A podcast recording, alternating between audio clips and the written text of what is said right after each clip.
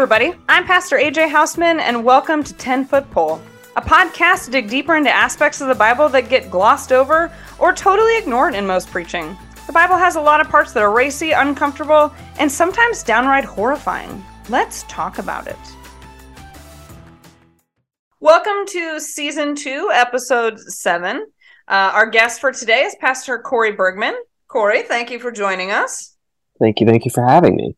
Yes, this is our, our first episode recorded in the new year. So far, uh, nothing terrible has happened in 2023.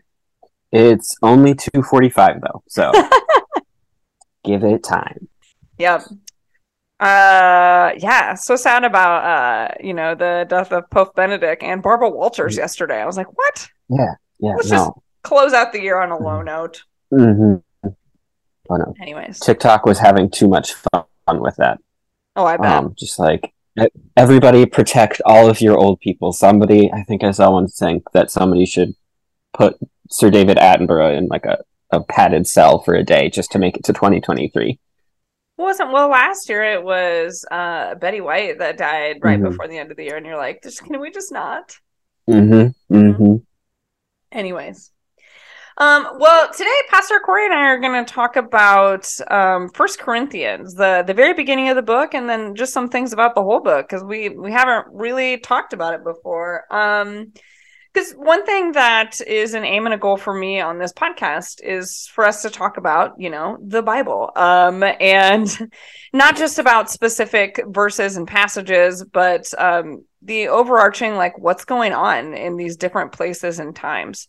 Because I think sometimes we can get so separated um, reading the Bible in our 21st century lens um, and from the people who are actually like who, this was to, right? So First Corinthians is, is a letter uh, written by Paul to the church in Corinth. And so to just take a moment and like what was going on there and why did he need to write this letter and what was happening. Uh, but first, we're going to go ahead and read it.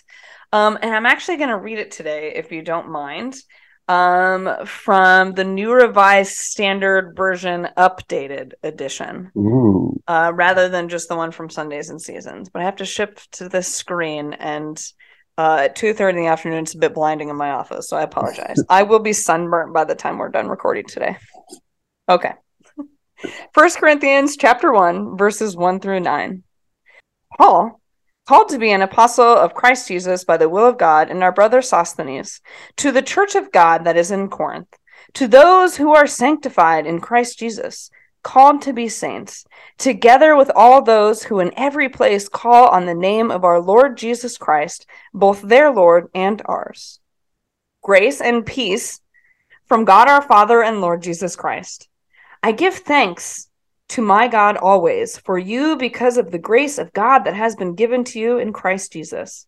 For in every way you have been enriched in him, in speech and knowledge of every kind, just as the testimony of Christ has been strengthened among you, so that you are not lacking in any gift as you wait for the revealing of our Lord Jesus Christ.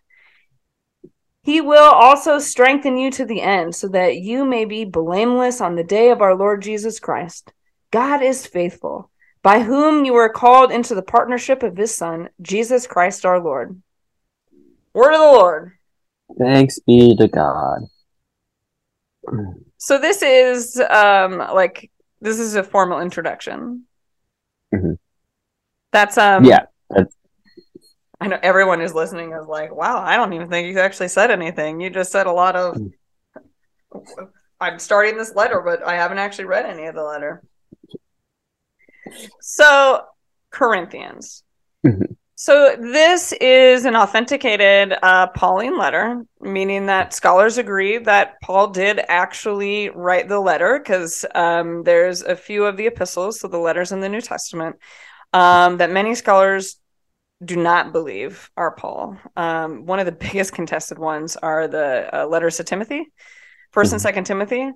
Um, those are actually, I think, canonically contested. Like some people really Mhm. didn't think those should be even included in the canon, but here they are, um, along with Titus. Um, and they're they're problem letters, but we can get to those another day. Anyways, this was also um, co-authored by I already forgot how to say his name. Sosthenes. Sosthenes. Why is that so hard? It's that extra S in there. Anyways, Mhm. uh, he was just the the leader of the synagogue in uh, Corinth. Um, Mhm. So Corinth is a city located in Greece, uh, modern day Greece. Um, Mhm. It's closest to A- Athens. I believe it was a port city. Mhm. Some water going on there. Which, by the way, um, is not close to Jerusalem at all. It's it would actually be a very, very long walk for people who were walking, or very long boat ride because they could they could have decently gotten there by Mhm. boat. Um, and I bring that up to say, so this was written um, between like 54 or 57, uh, which meaning it's about 20 years after the death and resurrection of Christ, uh, which is fairly fast to think that Christianity had spread that far already and was establishing churches in these places. But something also to recognize that this was written between 54 and 57. Um, this is before the Gospels were written. Mhm. And that's important to recognize. Um, so when we talk about like what Paul's addressing and the different theological things that he's talking to them about, they don't have the Gospels as a reference. Those didn't exist yet. Mhm. Um, so all that they had to work with in their church so far was these letters from Paul. Um, and then they also got some teachings from a few other teachers. Paul, Mhm. Apollos, uh, and Peter also went Mhm. there at various times to help them establish church and, and do teachings and stuff. Um, so a lot of that, like in-person teaching and stuff, but they didn't have like a book, a reference. Yeah. Um, I just want to keep that in mind as we're talking about like what may have been happening there at the time to understand that like they didn't have like some established theology based on you know these books like we do Mhm. like i think when we think of like sort of our theology we're like oh well we have the bible and no matter Mhm. what your opinion in christianity is somebody somewhere roots that in in these scriptures um so they didn't have that at all so they're just like Yeah. they're making shit up as they go right like that's the whole thing they're doing is they're just building the plane while they fly in that's what the early church was pretty much Yeah. all about um and so they're in the process of establishing their theology. And they're and they're it's not going well. Mhm. and they're bickering and they're fighting. And enough people you know sent messages to paul and were like hey they don't have their shit together. This is what's going on. And so paul responds by writing some letters. And this is he was busy. He was a in couple ephesus places- setting up another church. Yeah. Um, and I also think it's interesting it being in fifty three or yeah fifty four to fifty seven CE. something like that that yeah this means like a lot of focal reference points that we get in the gospels is a lot of them were written or being written at the time that the temple was torn down but in jerusalem by rome in the 70s Yeah. this is written pre that Mhm. and like pre this what would be um assuming paul is writing to both jewish and gentile people like a very cultural moment and cultural shifting moment for a lot of people so having it written before that also probably changes the theology itself and the way christianity at the time which wouldn't have been called christianity thinks about itself and how judaism thinks about itself uh mostly Yeah, they're still in that place of like, um, you know, in one of the letters it's addressing not this one, but another letter it's addressing like, hey, do we have to become uh Jewish before we can be a follower of Christ? Um, and and the answer they came up with was no. Um, Mhm. You know, um, but yeah, so it's still in that like vague space. Um, where they would have been at in Greece and uh, well, it would have been Macedonia at the time. Um, where they were at, uh, I believe most of them would not have been Greek, like they would have been a part of pagan religions. Um, which is also one of the things addressed, right? Like, are Mhm. we do we do some of these things? Do Mhm. we not do them? Is it bad? Do we have to do it the Jewish way? Like, Mhm. they're still trying to figure it out. Like, they don't know what the rules are yet, and so this is sort of establishing the rules. Which actually, so a lot of it what I in parts of it I do admire about Paul is he doesn't actually say this is the law, do this, do this. What he says is like, hey, maybe this is what you should do, or in my opinion, what I Mhm. think. Um, and I enjoy that language from Paul, which um I, to me gives way for some interesting conversation as far as like a Christian interpretation. uh, Yeah. because there are a lot of people that um, you know like to we we talk about biblical literacy all the time, right? Like we Mhm. like to quote scripture as like this is the word of the Lord, this is the exact law. hmm Well, this was a letter written by Paul, and he Mhm. actually prefaces quite a few things with saying, "In my opinion," hmm you know. So, Yeah. I, so that's interesting. Then how we can take them and use them as Mhm. quote law. Yeah, especially when Paul was very against, not very against the law. That's like a harsh interpretation of what he was. He was a, against harsh interpretations in general. Like he wanted there to be nuance and gray area and grace, which is a word he Mhm. uses time and time and time again. Well, and I actually think this this letter is a lot of of, of gray area, Mhm. right? So, um, I mean, getting into the letter more. So, what's happening? You know, we talked about there's quarrels, there's fighting. So he addresses the fighting, and then they had questions about things. They have questions um, about marriage and meat. Those are the big ones, like whether or Mhm. not when they should eat certain kinds of meat, like if it's being, um, like if if if an animal is being slaughtered for some other god, should Mhm. they eat it? Um, Mhm. and so that's his answer to that is is um, well, I think is quite good, but um.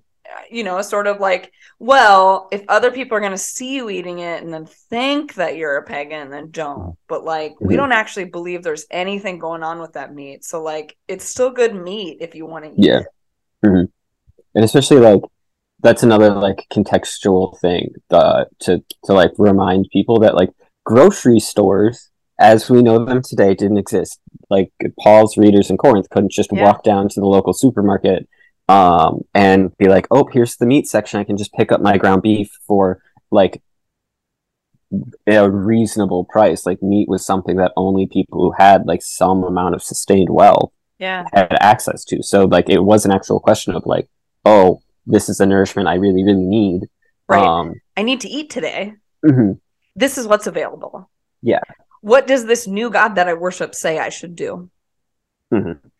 Um, which I so the answer that we just discussed that I think Paul gives uh to me lends to um you know sort of that that the grace behind things Mhm. of sort of like understanding that like okay great it was sacrificed to some other god not cool but also um you know what's important is that you are nourished and cared for that your children are nourished and cared for um and that that is actually what's important And what's interesting too is so yeah, we're in as we going back like we're in the fifties now, but you go to the end of the Bible and Revelation and John of Patmos is writing, and John of Patmos t- is writing in 90, 96 ish. Um, and he takes a completely different tact to the meat question. He's like, no, there's no situation in which it's ever okay to participate in this Roman religion thing that's happening over here. So it's never okay to eat the meat under any circumstance. And then you've got Paul 40 years earlier being like, well, no, it, it is sometimes okay. Like it's going to be fine. Yeah, I so you also are are alluding to another I think interesting thing to think about um and, and that is the the contradictions that we find um Mhm. from the from the different um books right so like um so there's the johannine corpus so typically it's the gospel of john one two three john and then revelation like these are considered written um by one author you know and then you have the letters from paul and then there's the other epistles and then Mhm. you have uh you know sort of a luke acts kind of um doctrine too because that's one Mhm. author and, and a lens there Mhm. um and so understanding that like these different authors in different places at different points of history um give different instruction to the church.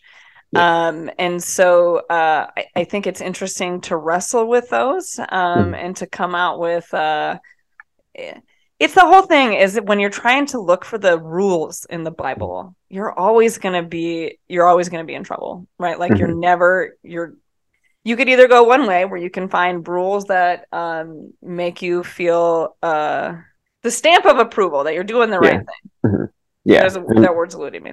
Mm. Justified. Thank you. Yeah. Um, and then there you you might also come across you know different places where what you think um, is the exact opposite that you're doing everything terribly wrong. Um and and that's one of the things that we we wrestle with right? And that we have to wrestle with in in order to um you know i i think have a good and authentic relationship with scripture.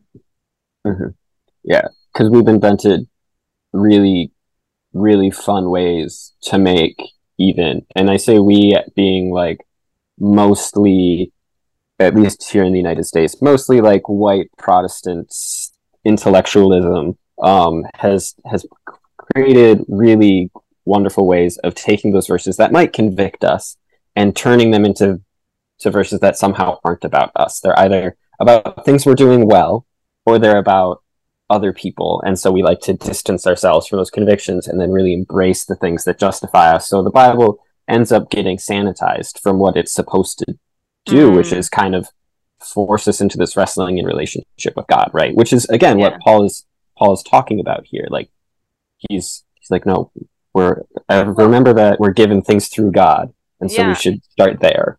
You know, I'll actually throw some of that blame on like I like I know in some of my teaching, and I'm sure that you uh maybe had this. Um Corey went to a different seminary than I Mhm. did. Um that like I was told, you know, you don't want to be too heavy on the law or the justice or Yeah. the kind of calling people out thing. Mhm. Um, that it's about grace, that people come and they want to be uplifted and hear that Jesus loves them. Yeah. Um, which is great.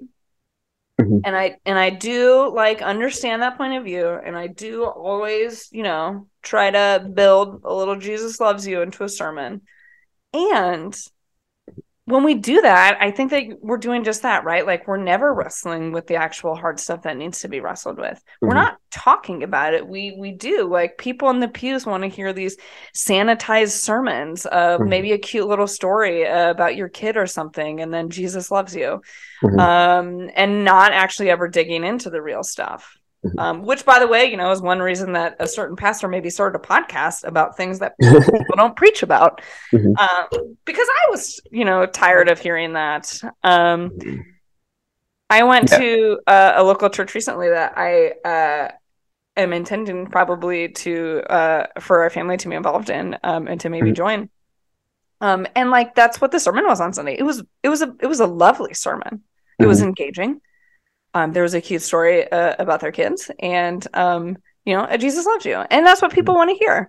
Um, Yeah. but it wasn't challenging, right? And Mhm. I think that like this is where is the scripture okay? So you ready for this kind of drum? We talk about this being the living, breathing word of God, Mhm. that it is moving, that it is flowing, that this word of God is alive in spirit and in our lives, right? Mhm.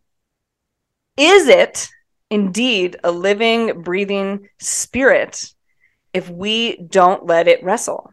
Mhm. If we don't acknowledge all of these parts of the Bible or we don't talk about it? I think it's also yeah. I I don't I don't think it's living then because it's also it's become super dissected too. Like um as we like don't get me wrong i understand the lectionary and why it exists the way it does. I think it's great blah blah blah. That's my hedge. Um but also if you don't read all of corinthians if you only read this part of corinthians right and only the like love is patient and kind part of Yeah. corinthians you miss the parts of corinthians where paul if we're supposed to take Paul as an example of how to be a church leader, how to be a pastor, Paul does start out be like, "These are some things you're doing really great, guys." And then later on in the letter is like, "If you could stop," and Mhm. like really challenges them to think about what they're doing. Like Yeah. that's and he in all of the Paul letters, even the ones that are just trying to be to copy Paul, basically to be in the version of Paul. Um, like copy this kind of format. Be like, I'm going to tell you some things you did really well, and tell you that Jesus loves you, and when as long as you call in the name of the Lord, like when the day of days happens, you'll be blameless before God. But also, please do not sleep with your mother-in-law. yeah. Like those both exist. Like that's an extreme example, but he also like no, but you're right though, and that's the point of the whole letter. mhm, Um, also, I'd like to reflect that that way of speaking to people, where you like couch it in a compliment, and a, Mhm. I love you, you're doing a great job. Great uh, corporate feedback tactic. Oh yeah. Um, I worked for a corporation once upon a time before entering ministry, um, and this is the way that I was told to talk to my employees and coach them. It's a very effective tool. See, it comes all the way from the Bible, and you didn't Yeah. even know it. hmm Um. Anyways, so some of these hard things that Paul talks about. Uh, the first one I want to bring up actually is marriage. Um. Mhm. So there's some interesting conversation about marriage in First Corinthians, and um, the truth of the matter is really, um, Paul is not for marriage. Um, he's actually pretty against it. His advice is like, listen, I really think you should all just remain unmarried and celibate. Um, and this is actually the only reason he tells them to marry. If you can't control yourself, then you should go get a wife. hmm But in, but really, you should not. Mhm. That's actually what you should do. If you're not married yet, don't get married. Just don't do it. That's Paul's advice to them. Mhm. Um, this actually, uh, so this uh, became a larger controversy in the early church, right? Is because you know people took this very seriously. Paul said, "Don't don't get married, be celibate, whatever, um, all that stuff." Um, and the controversy behind it is like, oh, okay, if we do that and everybody just doesn't get married and also doesn't, you know, then reproduce, Christian church is going to die. Yeah. Pretty fast. So there had to be some uh, turning on their uh, tails a little bit, a little bit of Mhm. shifting away from um, what Paul's true message was here, because we couldn't continue to promote people to not get married or have children. don't know what you're talking about. People should just never get married. He was advocating for a different type of community, Uh huh. not built on the patriarchal understanding of marriage. Sure. That, um, that's what I'm gonna. That's my best interpretation of Paul in this moment. That's not a good interpretation of Paul. Yeah, well, I mean, like, and and that's true, and I like that of building on a non-patriarchal system, Mhm. right? Um, uh, but just the truth of the matter is there were there's some holes in that method. Um, Oh, yeah.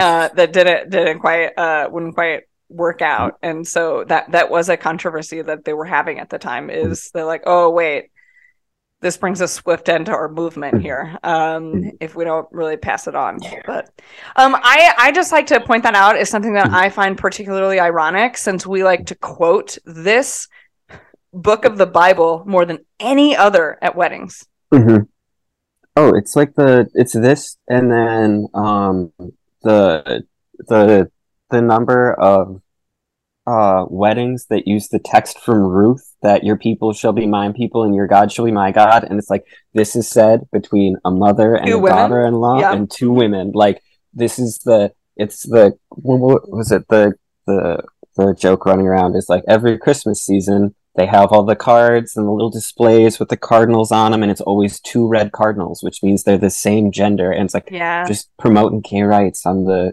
in, in the straight weddings and in the christmas stuff it's great yeah. But, yeah, no. Uh, yes, I am a large fan of these ironies, and which really just so to me, it's a display of a larger, I think, misuse of proof texting the Bible. Mhm. That Oh, that yeah. has become so mainstream to take these portions of the Bible out that we've hopefully got what the whole point of the whole thing was. Each Mhm. individual book, as as well as you know the whole thing. Mhm. Um, which brings me to a next thing that uh, you know we really like to focus on uh, sex. Church is obsessed Mhm. with sex. I've said it a thousand times. It continues to be true. It's the thing that divides Christianity over and over again is sex. Mhm. Um, and and so what's interesting again is if we you know we focus on those pieces, you're forgetting what what the whole message of, of the Bible is about. Yeah. Um, there is one of the we talked about this with Pastor Chris when we were talking about queer theology. One of the clobber verses, there are six clobber verses that conservative biblical evangelical literists like to pull out and throw in um, LGBT folks' faces. Mhm. Um, and one of them happens to be located in uh, First Corinthians. It's at the first. Uh, I don't remember where it's at Hmm. because I don't put much stock into it. I think it's chapter Mhm. nine. Um. Anyways, yeah, no, chapter six, verse nine. Um. So an interesting thing about this, um, the word that often gets translated uh into you know homosexuality, um, is an unambiguous word. Like we actually is an ambiguous word. Excuse me. We don't we don't actually really have a meaning for it. Um, there are not references in other literature outside of this in Koine Greek, and it's only in two places. It's here, and then in um, you know First Timothy, which we have already established is also a problem. Um, and so it's a word that really doesn't have a meaning and has been interpreted very differently um, throughout the centuries. Um, and it can mean a various things. Um, most likely, it has to do with some sort of an abuse. Um, I think uh, an old, you know, uh, Martin Luther took it as like the abuse of children, um, mm-hmm. sexual abuse of children and others i think they did in the original in the latin too in the vulgate they also took it as um, the abuse of children and it was only later when they were really starting to um, you know push and uh anti you know uh, homophobic uh, bible situation that it kind of got inserted as that language. And really what's happening is we've you know learned a little bit that like paul is really trying to address some things um the about um sexual morality and that having to do with more uh so they're where they're at and what's happening is they're very influenced um, by um, the the the pagan religion right so the mm-hmm. Um, and so the way that they would exist and worship their gods and mm-hmm. exist with each other functions a lot differently from how um, historically uh, uh, the Jewish faith would have. And so, as these people are then coming and converting into Christianity, mm-hmm he is inserting some of that Jewish um, morality onto them of saying like, "Hey, now that you're Christian, mm-hmm. this is what we think. Mm-hmm. You can't just go to the temple and of Apollos and like, you know, have your way with some prostitutes. Like that's that's not cool mm-hmm. in Christianity." Yeah. And you know, don't sleep with your mother-in-law. That's not mm-hmm. cool. And so those are really the things that that he's addressing. Mm-hmm. Um, but again, we we like to take that out of context. Yeah, and I I think that's also again a, a good contextual note is that Paul is uh, a lot of the churches. I'm going to say a lot of the churches where like our audience will be listening from is in mostly so in ELCA churches, which is the whitest denomination in the United States. Paul is writing to a minority context. Most mm-hmm. of our listeners are not going to be coming from a minority context. They're coming from a majority context. So they don't there's a there's a translation you have to do in your head of be like, all right, and it is it's easier for some people because they do have minority intersections in their identity. But like this is a people who have to constantly be like, I'm unsafe and I need to find my people around me and I need to keep my people around me like my people. And this is how I identify my people because there's threats outside. And it's like how do you, how do you figure out who your people are? And that's just something I don't think we think about as much anymore as like white people when we are. I can look out the street here in Baltimore and I can see people who are in the same age bracket, tax bracket, and look and act like me. Like this is not mm-hmm. the same for the people Paul's writing to. Um, I, you know, I have felt a little bit uh, since moving to a southern state mm-hmm. um, mm-hmm. as an LGBT person uh, and family, um, a little bit more on that edge of like mm. needing to make sure to find people that are safe. Mm-hmm. Um, and not necessarily like looking out the window and being like, oh, these are safe people to be mm-hmm. around. Mm-hmm. Um, yeah. and so I can see that and like mm-hmm. definitely where the people are at in the Church of of Corinth, like mm-hmm trying to to figure some of that out. Like I do have some understanding of what mm-hmm. that would feel like not nearly as much as lots of other people do, but that's yeah. Mm-hmm. Um, but um, it's in chapter 14 about women remaining silent. Mm. That's the one that people are like that Paul that that was added later, and that's the one that they base on like not only context clues but the different asterisks or like the how the manuscripts were set up that like and it's located in different places in different manuscripts um uh, people are pretty sure that that was added later. So mm. it's about the women remaining silent in the church. Um, and so I want to say that as that is something that hmm. um, mm. is in this letter too, and also only appears in Timothy.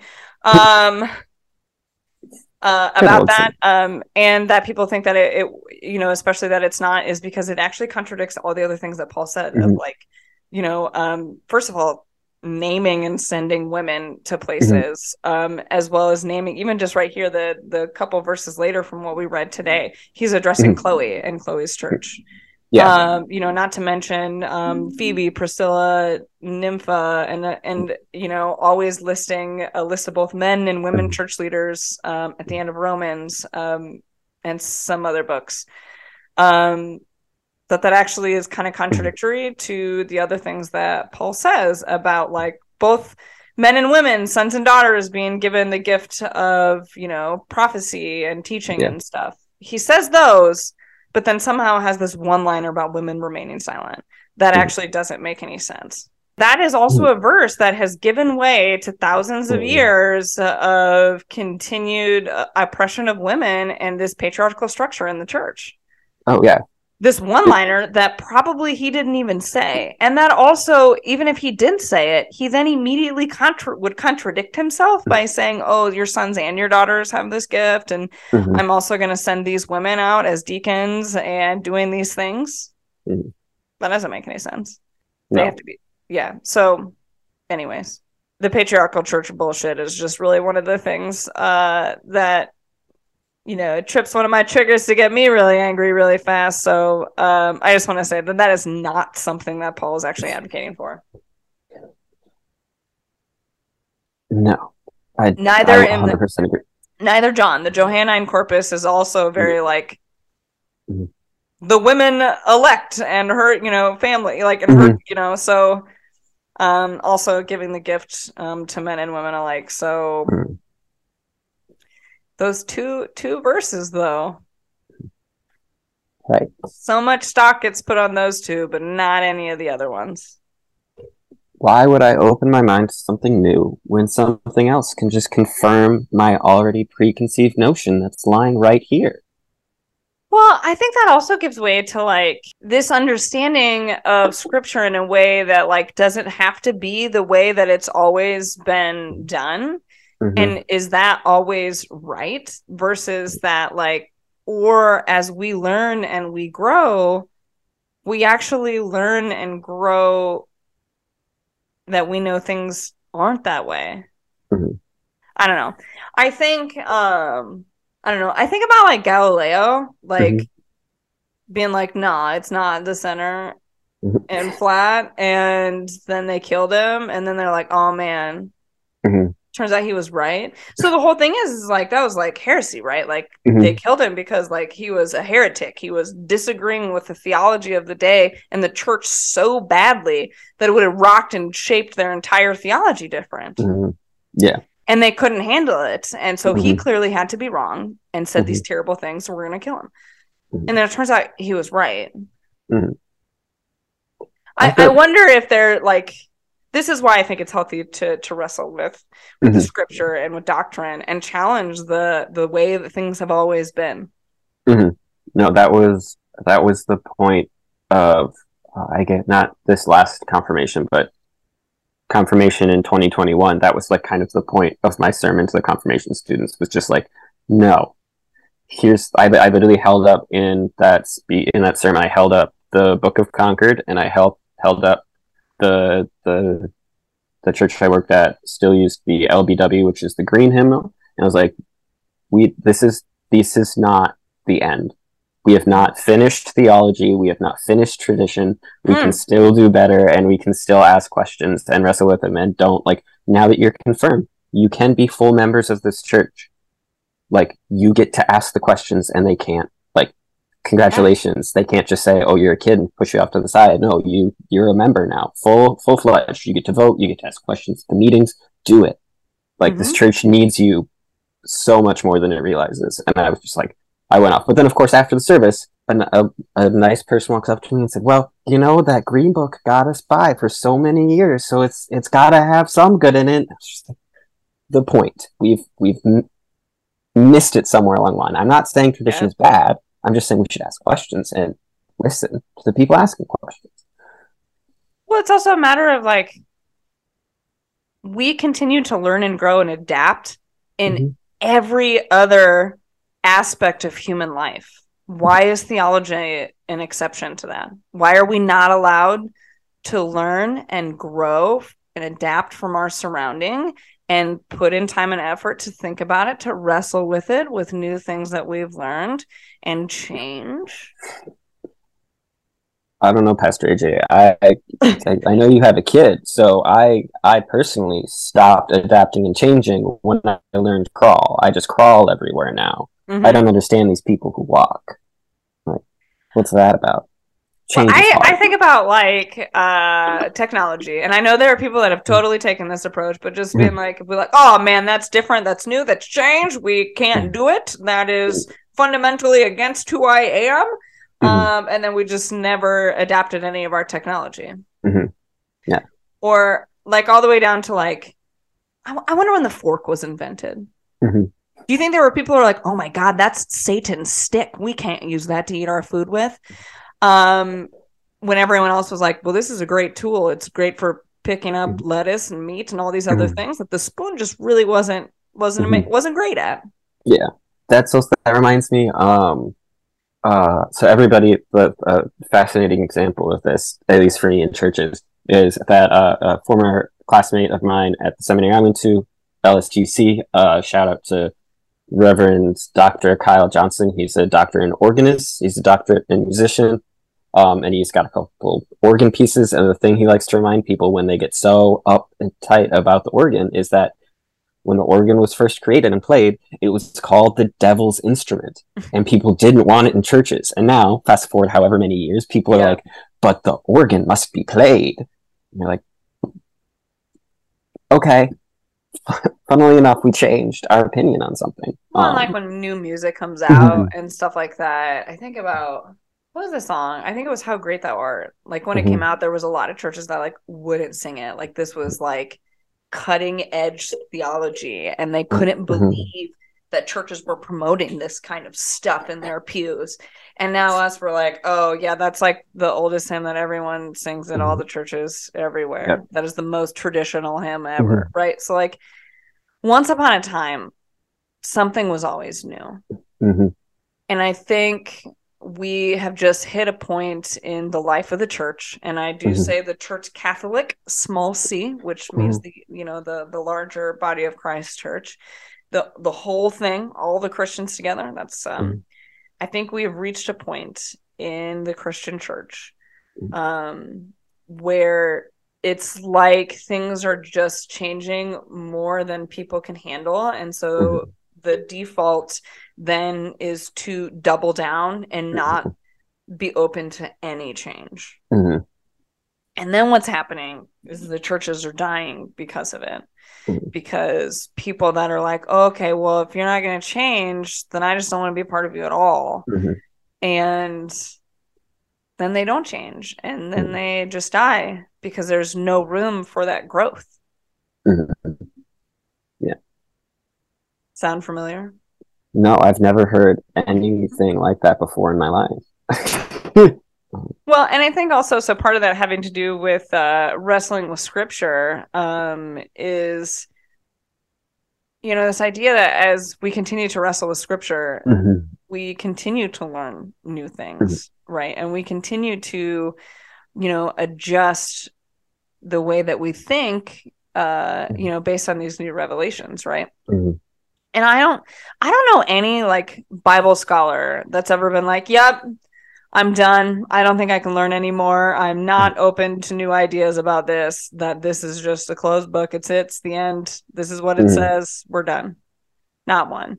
Actually, hmm. the more and more I read from scholars and other people, you know, that hmm. have PhDs in biblical literature and stuff, are like, "Yeah, man, like this is."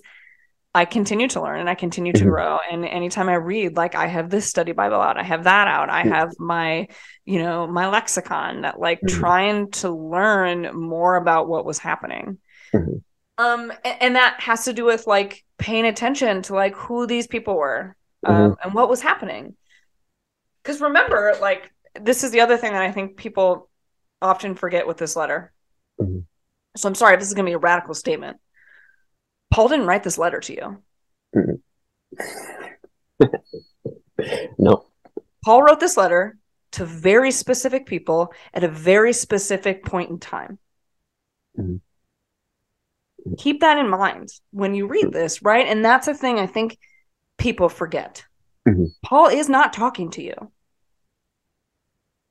He's talking to Chloe Mhm. And the people who worship in Chloe's living room, who, you know, have been listening to Paul, who have been listening to Apollos, who have been Mhm. listening to Peter preach to them in person, who have gotten to know them and guided them. Yeah. So that's, to me, that's an important piece Mhm. about any of this. Is no matter how we want to parse it and wrestle with it to understand exactly, you know, who he's Mhm. talking to, which is why. So this introduction here Mhm. is, you know, is is really important, right? Like this is, it's a formal letter. Um, Mhm. uh, Corey said before we started recording, yeah, it's like in fifth grade when you learn how to write a formal letter for the first time. So you have your heading, right? So at the very top of the page, Paul. And so send I can't say that word.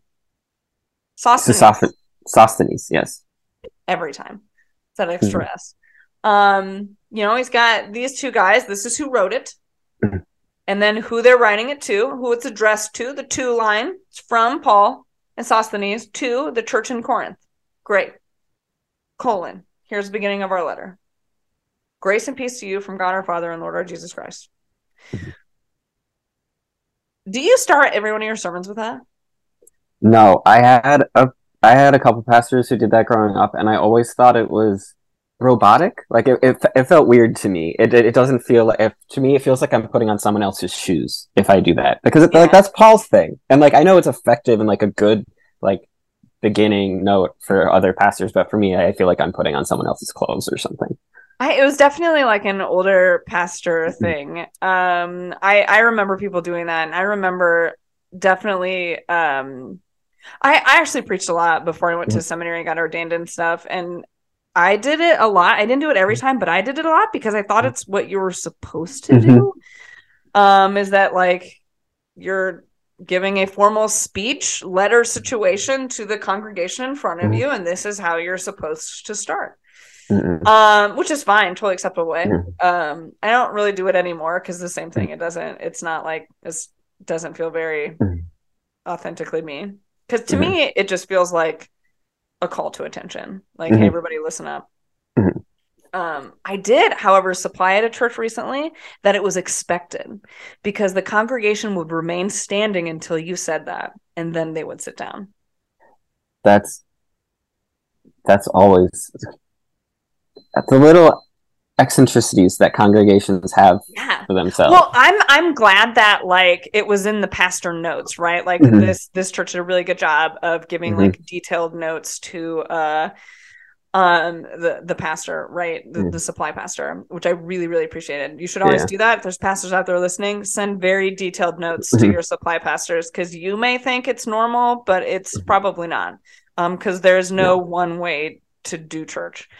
Um anyways, um I if it wasn't in those detailed notes, I wouldn't have said it and then I wonder how long those people would have stood there into my sermon just Mhm. standing and staring at me. And would I keep like what would I do? I'm like do, are Mhm. they going to stand the whole time? Should I shorten it up? I don't know. Yeah. No, and then like the flip side of that is I uh my and I, my like field ed site, so not internship, but the the church that I worked at for like a couple hours a week while I was in seminary, they the sermon wasn't over with until the pastor said amen. Like you, you had to say amen at the end of the sermon in order for everybody to know it was done. And like this Yeah. was also like a culturally different um church, uh Shekinah Chapel in the south Oh, of the it's a great side church, yeah. yeah. So like it was different, but it was also like this is good to know. And before I preached for the first time, Pastor now Bishop Yehiel Curry was like, "Nope, Mhm. you need you need to know that they won't you Right. won't be done until you say Amen." I Um, love that. Yeah. I do say amen at the end of my sermons, but but it's just that like so Mhm. everyone knows we're done. Mhm. yeah, And and that's not even necessarily about the congregation. I think mostly it's about the musician. So like the organist or pianist knows it's time to start the song. oh, the pastor said amen. It's time to start. That Um, was- that it's not actually having anything to do with a again a, a theological reason. that was one of the things that at my previous church, they didn't have the the song the hymn of the day wasn't after the sermon. After the sermon was the Nicene Creed. So I would finish preaching and then immediately have to lead the Nicene Creed. So I'm already like Oh, not out of breath, but like I, j- I just exerted all this energy, and then all of a sudden I'm like, and now Yeah, we're gonna see the night. cool down moment after that, right? hmm So I like, I think by the end I was saying maybe half of the Nicene Creed because I would then go back to my chair and like have some of my coffee or my water and take a moment to like take a deep breath because I just couldn't.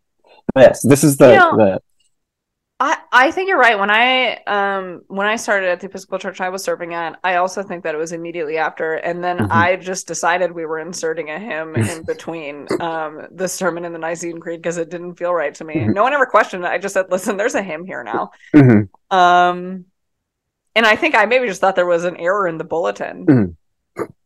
No one questioned it, but yeah, I guess now you say it, yeah. Mhm. No. Anyways, um, I did it. Uh, Cor- Corey is also a uh, ordained Lutheran pastor who has been serving at an Episcopal congregation. So, um, Mhm.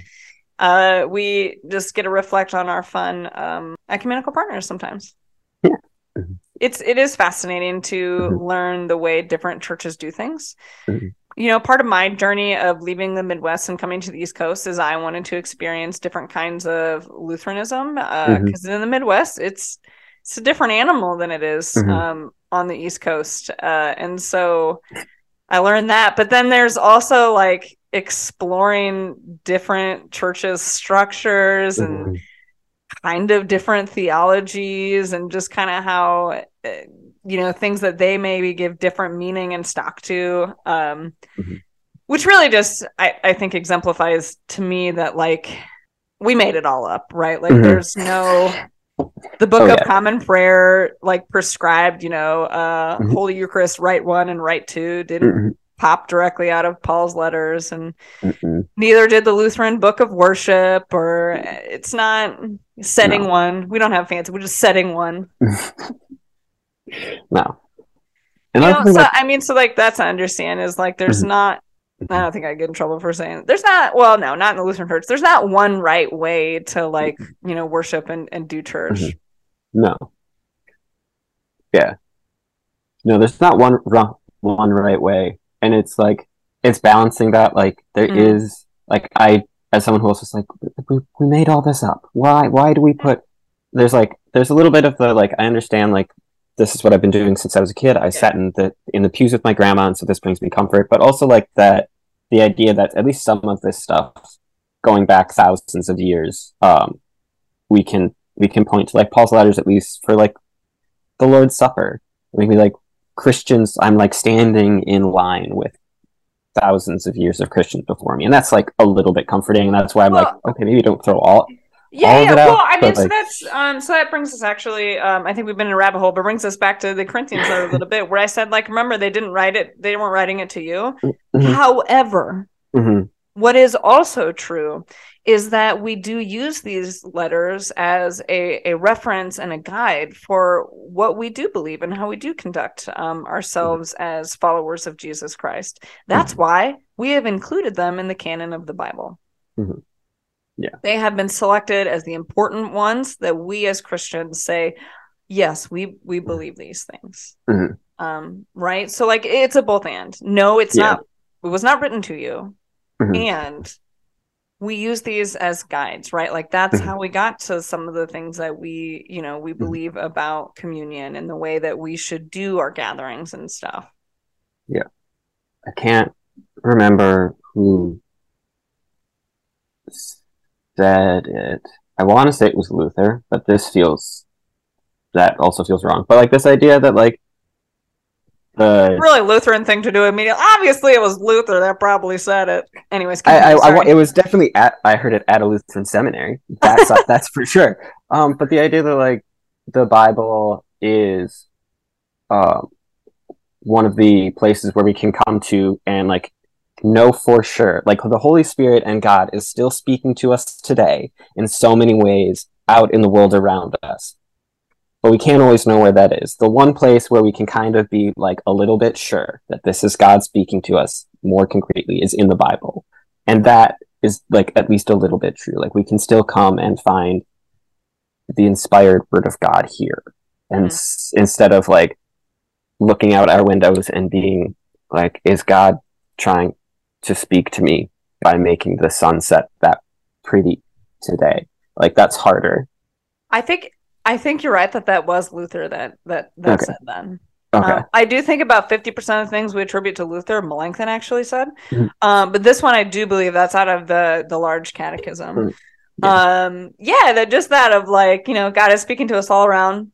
We don't Mhm. really we can't be sure of any of those places, but we feel reasonably Mhm. sure that we can continue to hear God speaking through the Bible.